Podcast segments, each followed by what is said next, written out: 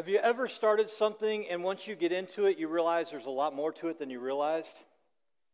Wendy and I love to watch uh, this show, and every once in a while we'll pop a couple episodes on, and, and this first time flippers, and, and it's an absolute train wreck. That's why we like to watch it. And, uh, basically, the premise of the show is you have people that have never, ever before, like, done, most of the time, never have done construction um, and decide that, you know, a really easy way to make money will be just to transform a house and then put it on the market and hopefully sell it. And usually the story always is the same. It's like, hey, we've seen this done, we can do this, it'll be easy. And almost every storyline is the same. It's much more work than it was ever. It costs more. It takes more time than ever expected. And every once in a while, you even have people that never actually finish the project. And the reason is because they didn't really count the cost. They didn't really count the cost. And, and it's interesting because Jesus talked about what it meant to follow him and that anybody who decided to follow Jesus should count the cost. And, and honestly, that's kind of contrary to some of the messaging that we hear about what it means to follow Jesus.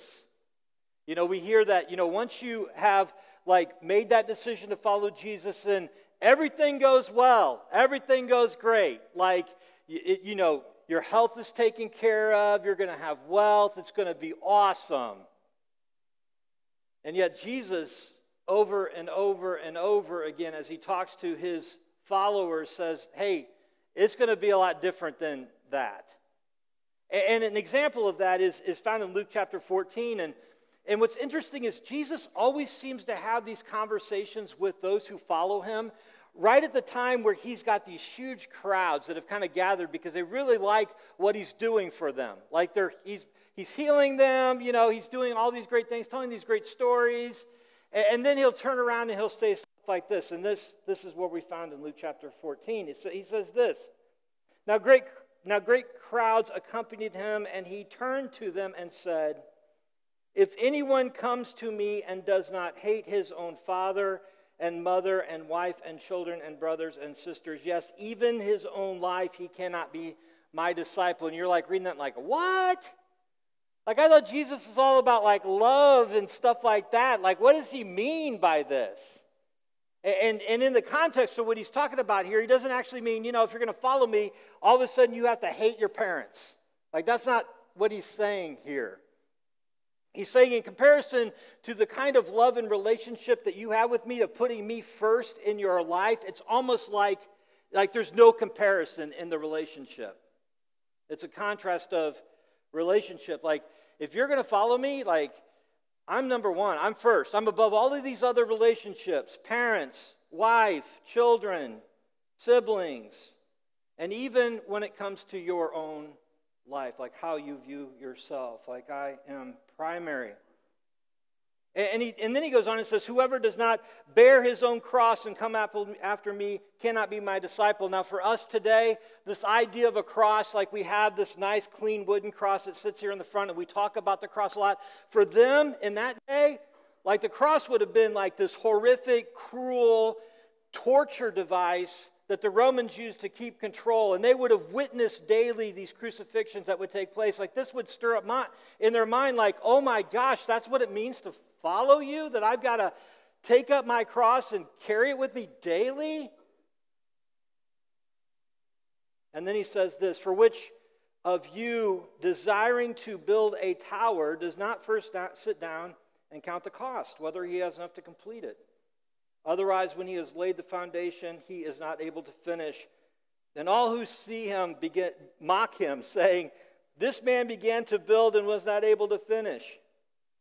Or what king going out to encounter another king at war, in other words, going to battle, will not sit down first and deliberate whether he is able with 10,000 to meet him who comes against him with 20,000? And if not, while the other is yet a a great way off, he sends a delegation and asks for terms of peace. So, therefore, anyone of you who does not renounce all, they, all he has cannot be my disciple.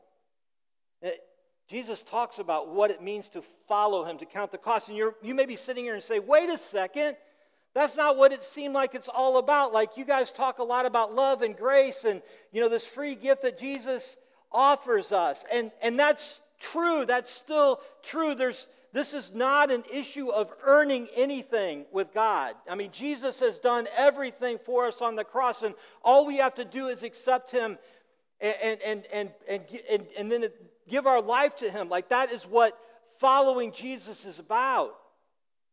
But, but here's the truth that we have to understand that it's not just that we make Jesus Savior of our lives, but there's also, we also make Him Lord of our lives. And we don't understand that concept of Lord. We don't really talk about Lord.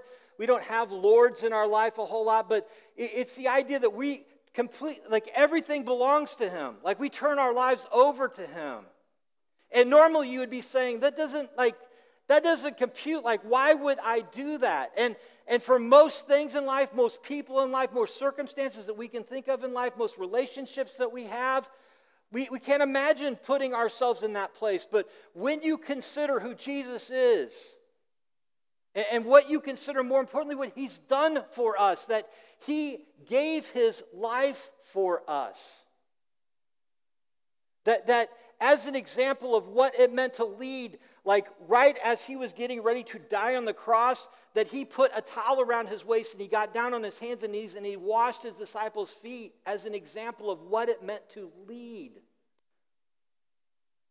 When you consider the fact that He created us, He formed us and shaped us, and He knows exactly what it is and how we're supposed to live, and that He has connected us back to the source of life, God, and, and that He's designed us to live a certain way, to follow Him makes sense. Like He leads us in the way that we were designed and supposed to live. Like following Him makes sense. Because the truth is, every one of us has a master.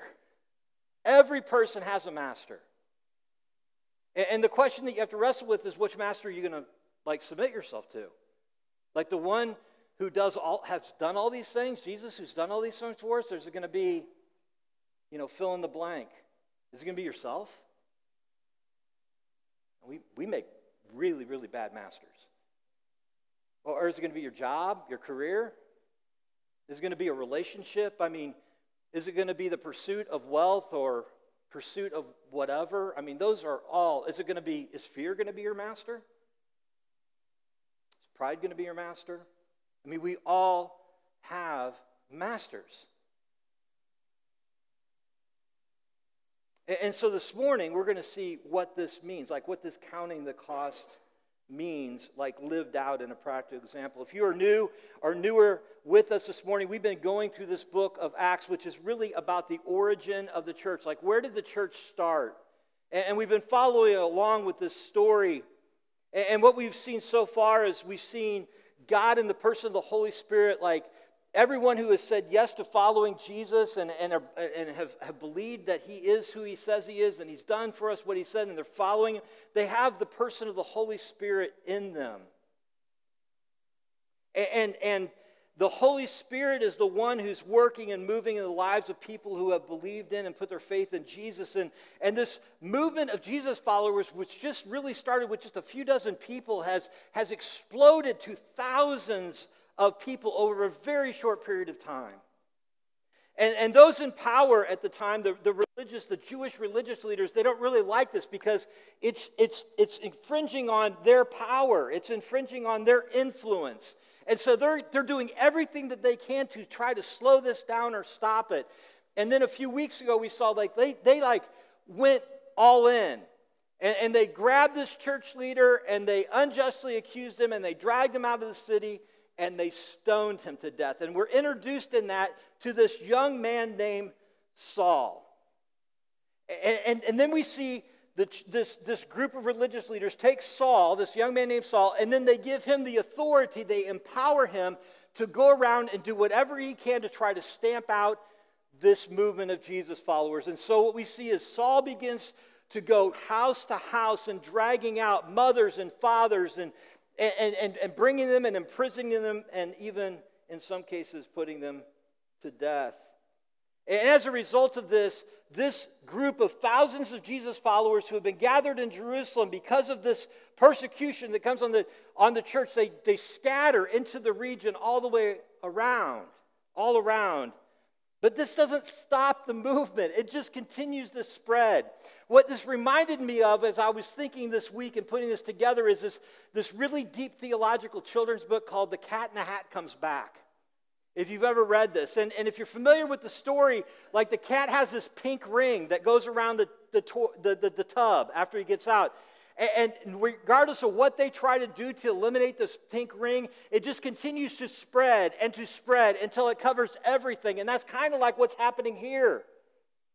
Like they're trying to do everything they can to stop this movement of Jesus follower, but everything they do, it just makes it spread further and further and further because everywhere these Jesus followers goes, they can't help but share the good news about what Jesus has done and the opportunity for this amazing relationship with him and the life that he brings.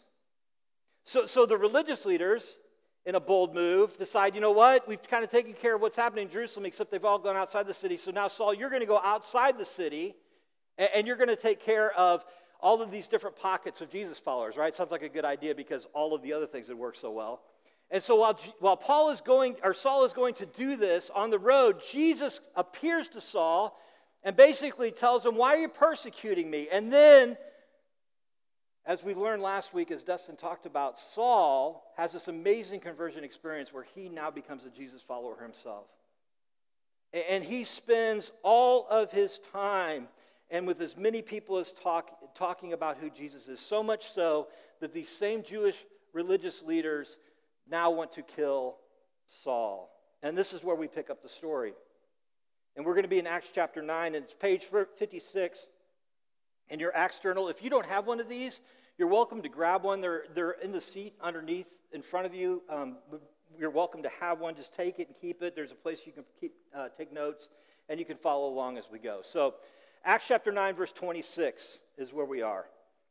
And it says this And when he, Saul, had come to Jerusalem, he attempted to join the disciples. And they were all afraid of him, for they did not believe that he was a disciple. So it's easy when you read this chapter, when you read the entire chapter 9, it seems like there's just like maybe a week or so that passes from the time that, that Saul, um, you know, initially is going to Damascus. He has this conversion experience. You know, he spends some days with this man named Ananias, and his, you know, he, he regains his sight, and then he kind of goes out and spreads the news. And it, it just seems like just a matter of days has passed. And what we find out later in a letter that, that Saul, who is also Paul, spoiler alert, um, will write to a church later in, in, in one of the books of the New Testament. He, in Galatians chapter 1, verse 17 and 18, he says this He said, I did not go up to Jerusalem to see those who were apostles before I was, but went to Arabia. Later, I returned to Damascus. Then, after three years, I went to Jerusalem. So there's a three year time period that happens between Acts chapter, Acts, Acts, Acts 9, verse 1, and this passage. So three years has taken place. And, and so get this for, for three years, Saul has been going around and sharing Jesus with just about anyone who will listen. And then he comes back to the city where it all began. Like he comes back to where he was originally sent out, to Jerusalem, where all of the apostles live. And he tries to join them, but they're afraid of him. Like they're they won't even have anything to do with them, and he's an outsider. I mean, think of it from their perspective, it makes sense, right? I mean, here is this guy who has done nothing but like tear families apart. I mean, he stood and watched their friend Stephen gets stoned to death. And, and it said he, he approved of this. I mean, he, he liked this. He enjoyed watching Stephen die. I mean, can, can, can you imagine that? I mean, the, the people that he's trying to join have probably had friends and family members that he, Paul, Saul personally, has drug off and imprisoned or had been responsible for their death. And now he comes back into this city and he's trying to join them. And they're thinking, what? Like, this has got to be a joke or this has got to be a ruse. Like, he's just pretending to be a Jesus follower. And they don't want anything to do with him because they're afraid that they too will end up like Stephen with a rock on his head. But I want to look at this a little bit from Saul's perspective. I mean, think about this for a moment. I mean, here you have Saul who has a has had a genuine heart change. Like he has he is different. He is not the same person that he was. I mean, he's experienced the life-changing grace of Jesus. And, and know that he still has this awareness of what he has done to Jesus followers. I mean, in another letter, he writes this. He writes this in 1 Corinthians chapter 15. He's, he still carries the weight of this. He says, For I am the least of all the apostles. In fact, I'm not even worthy to be called an apostle after the way I persecuted God's church. Like this still weighs on him, even years and years later. So here we have Saul.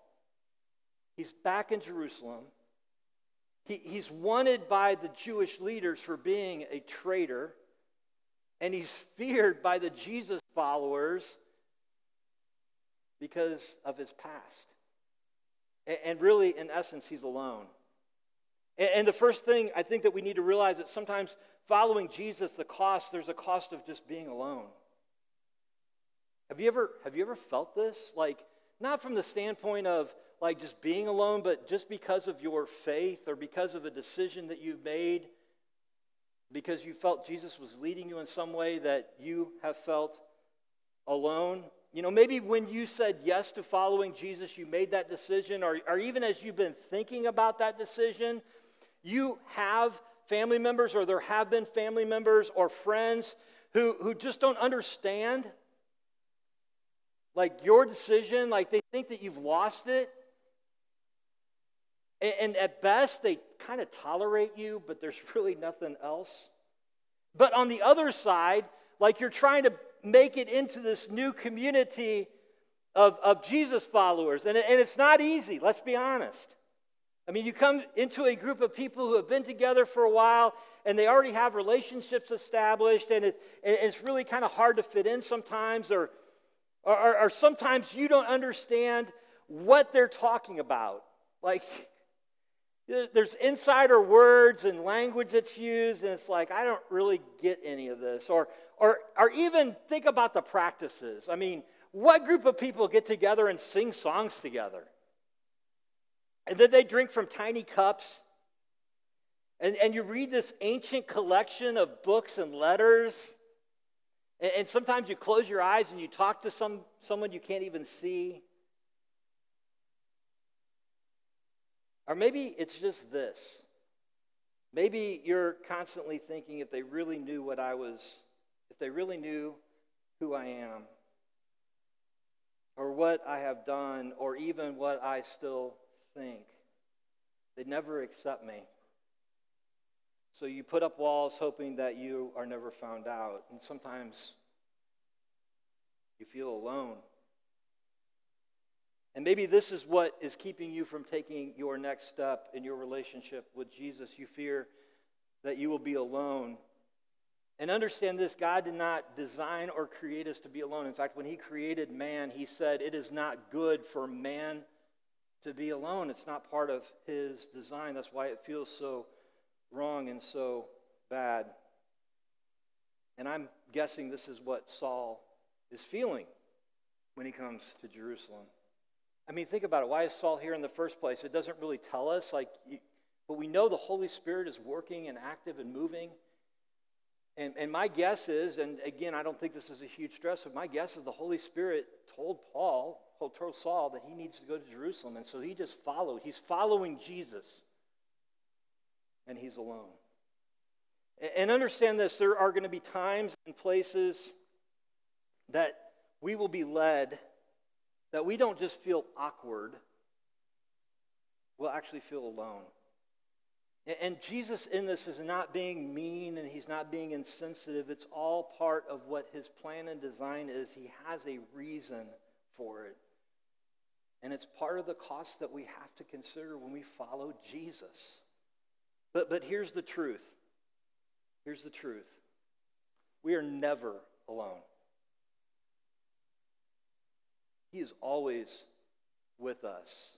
When he gathered his group of followers and he gave them what we call the Great Commission, which is really not just for his like his close followers, but for all of us, where he told, he said, you know, all authority has been given to me, and I want you to go out and I want you to make disciples. I want you to make followers of me everywhere you go. And then he makes this promise. He says, and I will be with you always, even unto the end of the age. Like, I'm going to always be with you. And that promise came true when the Holy Spirit came. Like, God's presence is with us all the time. We are never alone. And in this case, not only does he have the Spirit, but we see as we read that he didn't stay alone. Acts chapter 9, verse 27. I love the word but in Scripture. but Barnabas took him and brought him to the apostles and declared to them on how the road he had seen the Lord and who spoke to him, and how at Damascus he had preached boldly in the name of Jesus. So he went and so he went in and out among them at Jerusalem, preaching boldly in the name of the Lord. So here we see the Holy Spirit using Barnabas, and Barnabas kind of like vouches for Paul or for Saul. He, he says, Hey, look, he is not the same person. Like this change is legitimate. And you see the Holy Spirit using Saul or using Barnabas here as a bridge builder. And sometimes following Jesus can cost us our reputation, can cost you your reputation. Because I want us to think about this for a little bit from the perspective of Barnabas, like where Barnabas is. You know, Barnabas, we were introduced to Barnabas early in this book of Acts where he was such an encourager. Like he was known to the group of apostles as such an encourager. Like they literally changed his name from Joseph to Barnabas, which meant son of encouragement. Like he had a, a really great reputation with this group of church leaders. Like he, he's the man. You know, and then so Barnabas, to, to do this for Saul, I mean, think about this. I mean, what if what if Barnabas is wrong? What if what if Saul's just like he is really just pretending? Or what if this doesn't stick? Like Saul goes back to his old ways, like he caves to the pressure. Or, or, or maybe even this what, what would people what do people think like so, Barnabas, you're going to stick up for this murderer, this person who tore families apart? Like, you're going to vouch for him? Like, it's bad enough if you just, like, hang out with him, but now you're vouching for him? And even from the standpoint of this, like, as he's going up to the apostles, you know, this had to be running through his mind. What if, what if they don't even listen to me? Like, what if they don't believe me? Like, do, do my words even carry any weight with them? I mean, this is all of the questions that you would ask about relationships. And like Barnabas, we need to be bridge builders, even if it's at the cost or expense of our reputation. Let me ask you this question Who is it you are ashamed of or avoid because you think it will tarnish your reputation? Is there a certain person or are there types of people that come to mind when I ask you that question? Eh, maybe it's just this. Maybe if we were just like to completely like break things open this morning, maybe just admitting to somebody else that you follow Jesus, like you're a Christian. And let's be honest, being a Christian isn't very popular today. And, and, unfortunately, much of this has been brought on by those in the, in the Big C church who have not represented Jesus well or, misrepresented his message. And as a result, to be a Christian automatically means that you're closed minded, that you're mean, that you're hateful, that you aren't fun, that you're bigoted, that you're foolish, or just simply uninformed or ignorant. I mean, is, is that what your reputation, like protecting that reputation? Or, or maybe it's not your reputation that you're concerned about. Maybe, maybe the cost for you is just your comfort or, or your convenience. Like maybe that's the thing. And as followers of Jesus, he calls us to be bridge builders, both with those who follow Jesus and those who have not yet made that decision. And for those who follow Jesus, we want I, just, you know, when, even when it comes to just like the small piece of this, when it comes to like our gatherings on Sunday morning, like when we come in. And I think for us to realize what a huge step it is for people to walk in this space. Like just from a relationship standpoint, whether, you know, whether you've been part of another church or whatever, or, or this is your first time, this is a huge step. And, and, and here's the thing like when we gather together on a Sunday, it's, it's, it's not about us. It really, it's, it's not about me. There, there are two, two groups or two, one individual and one group that really it's about. It's about God. I mean, that's, that's who it ultimately is all about, but it's really about others as well. It's what He has called us to, and we need to move outside of our comfort and our circles and look for those who we can connect with. And we need to open up our homes and our lives to others. I mean, that's kind of what He has called us to. That's the cost of following. And for those who aren't part, have not yet said yes to Jesus, here's the thing we, we have to stop putting up walls. Whether those walls are intentional or unintentional, we just have to stop it. We have to stop with the rhetoric, we have to stop with the posts. We need, we need to go where people are at. We need to invest our time and our energy and our effort and our attention in those who don't yet know Jesus. Those are our neighbors. Those are our coworkers. Those are our friends. In some cases, these are even our family members. And hear me when I say this. This is so important. Nobody wants to be your project. So, so your intention and your motive for doing this matters. And it's got to be motivated out of a love for who Jesus is, and it's got to be motivated out of love for who they are. And, and I think Saul learned from Barnabas' example here. I mean, later when He's known as the Apostle Paul. He writes this in 1 Corinthians chapter 9, verses 19 through 23. He says this.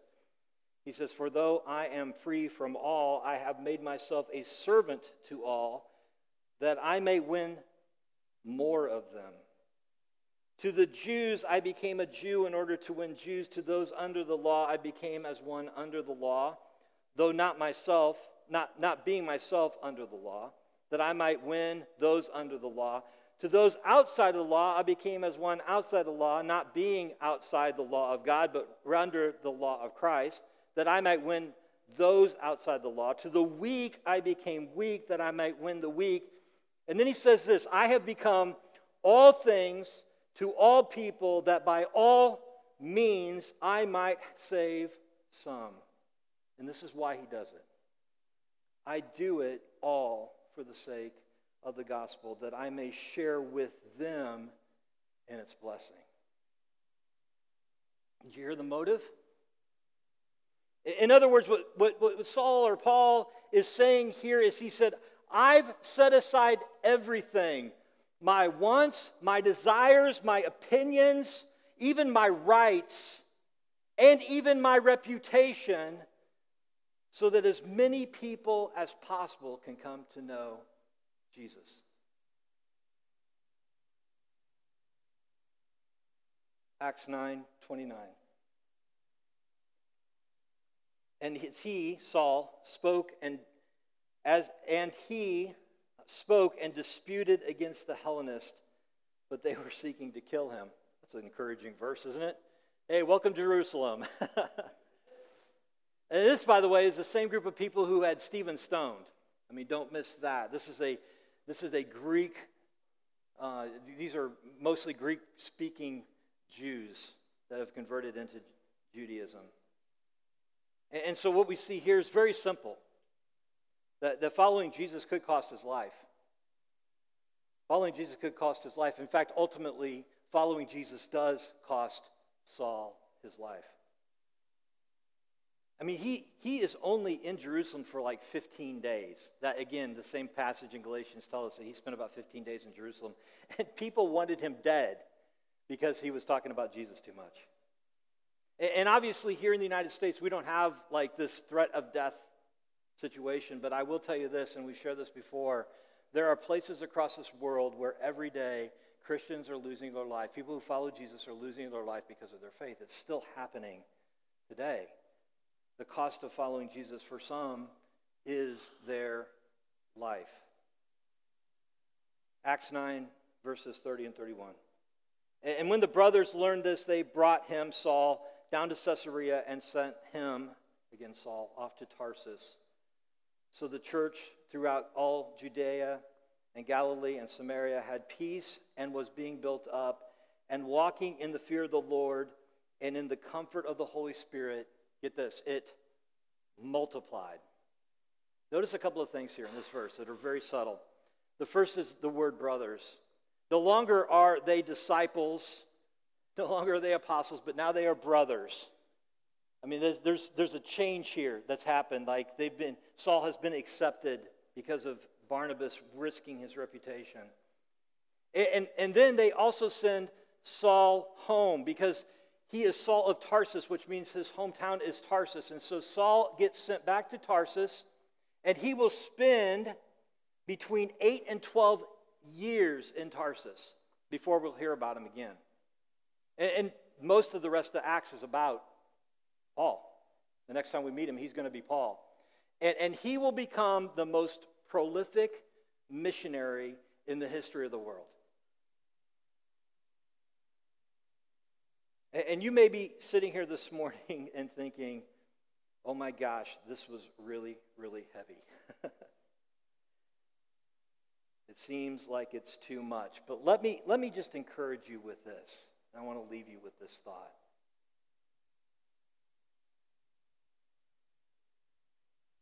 The cost of following Jesus is worth it.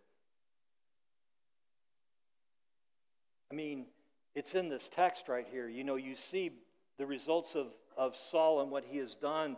The results of this is that the church just continues to multiply, like more and more people are falling in love with Jesus, are following Jesus, are discovering the life that's available in Jesus, and they're giving, they're surrendering their life to Him, and they also are following Jesus and they're telling others about Jesus. I mean, this is an incredible, beautiful thing.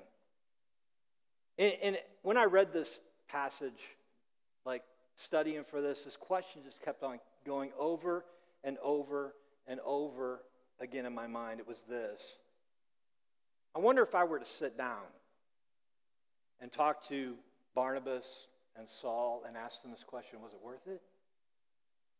Like, was it worth it? Because ultimately, both of these men would give their lives because of their belief in Jesus. And we're going to read a lot about what happens to Paul through the rest of this narrative. But my guess is their answer would be the same, and it would be yes. In, in fact, Saul later Paul, would write in another one of his letters, he would say this, and this is his response. Philippians chapter 3, verses 7 through 11, he says this For his sake, for Jesus' sake, I have suffered the loss of all things and count them as rubbish. That's a very generous translation of what that word means. In order that I may gain Christ and be found in him. not having righteousness of my own that comes from the law, but that which comes through faith in Christ. In other words, I put my trust in him, I put my faith in him, I will follow him. The righteousness from God that depends on faith, that I may know him and the power of his resurrection, and may share in his sufferings, becoming like him in his death, that by any means possible I may attain the resurrection from the dead. Is the cost worth it, Saul? Absolutely. I, I stand on this stage today because there are people in my life who said the cost was worth it. You are here this morning because there are people, whether you know them or not, that said the cost is worth it. I mean, we're reading through dozens and dozens of people in this book who said the cost is worth it.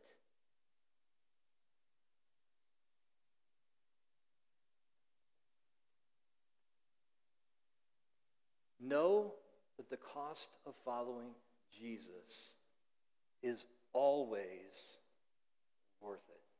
Let's pray. Father, we thank you. We thank you for the faithfulness of those that we read about in this book. Father, we're thankful most of all for the faithfulness of Jesus and the sacrifice that he made for us, that he made a way that we can have a relationship with you, that we know that you are good and that you are perfect in all of your ways, that we can trust you, that we can follow you, we can give our lives to you fully, that we don't have to be controlled or ruled by anything else in our life, but Father, we can follow you because you are good. And Father, I just pray that you would help us in this, Father, with your Spirit, your Holy Spirit, that we continue to shape us to be more like Jesus. Because, Father, you have not left us alone in this. You are continuing to move and shape us. And I just pray, Father, that your Spirit would work in, work in us as individuals and as a faith community, God, to be more like you, to reflect you well, to share your message well with those that we encounter. And it's in Jesus' name I ask these things.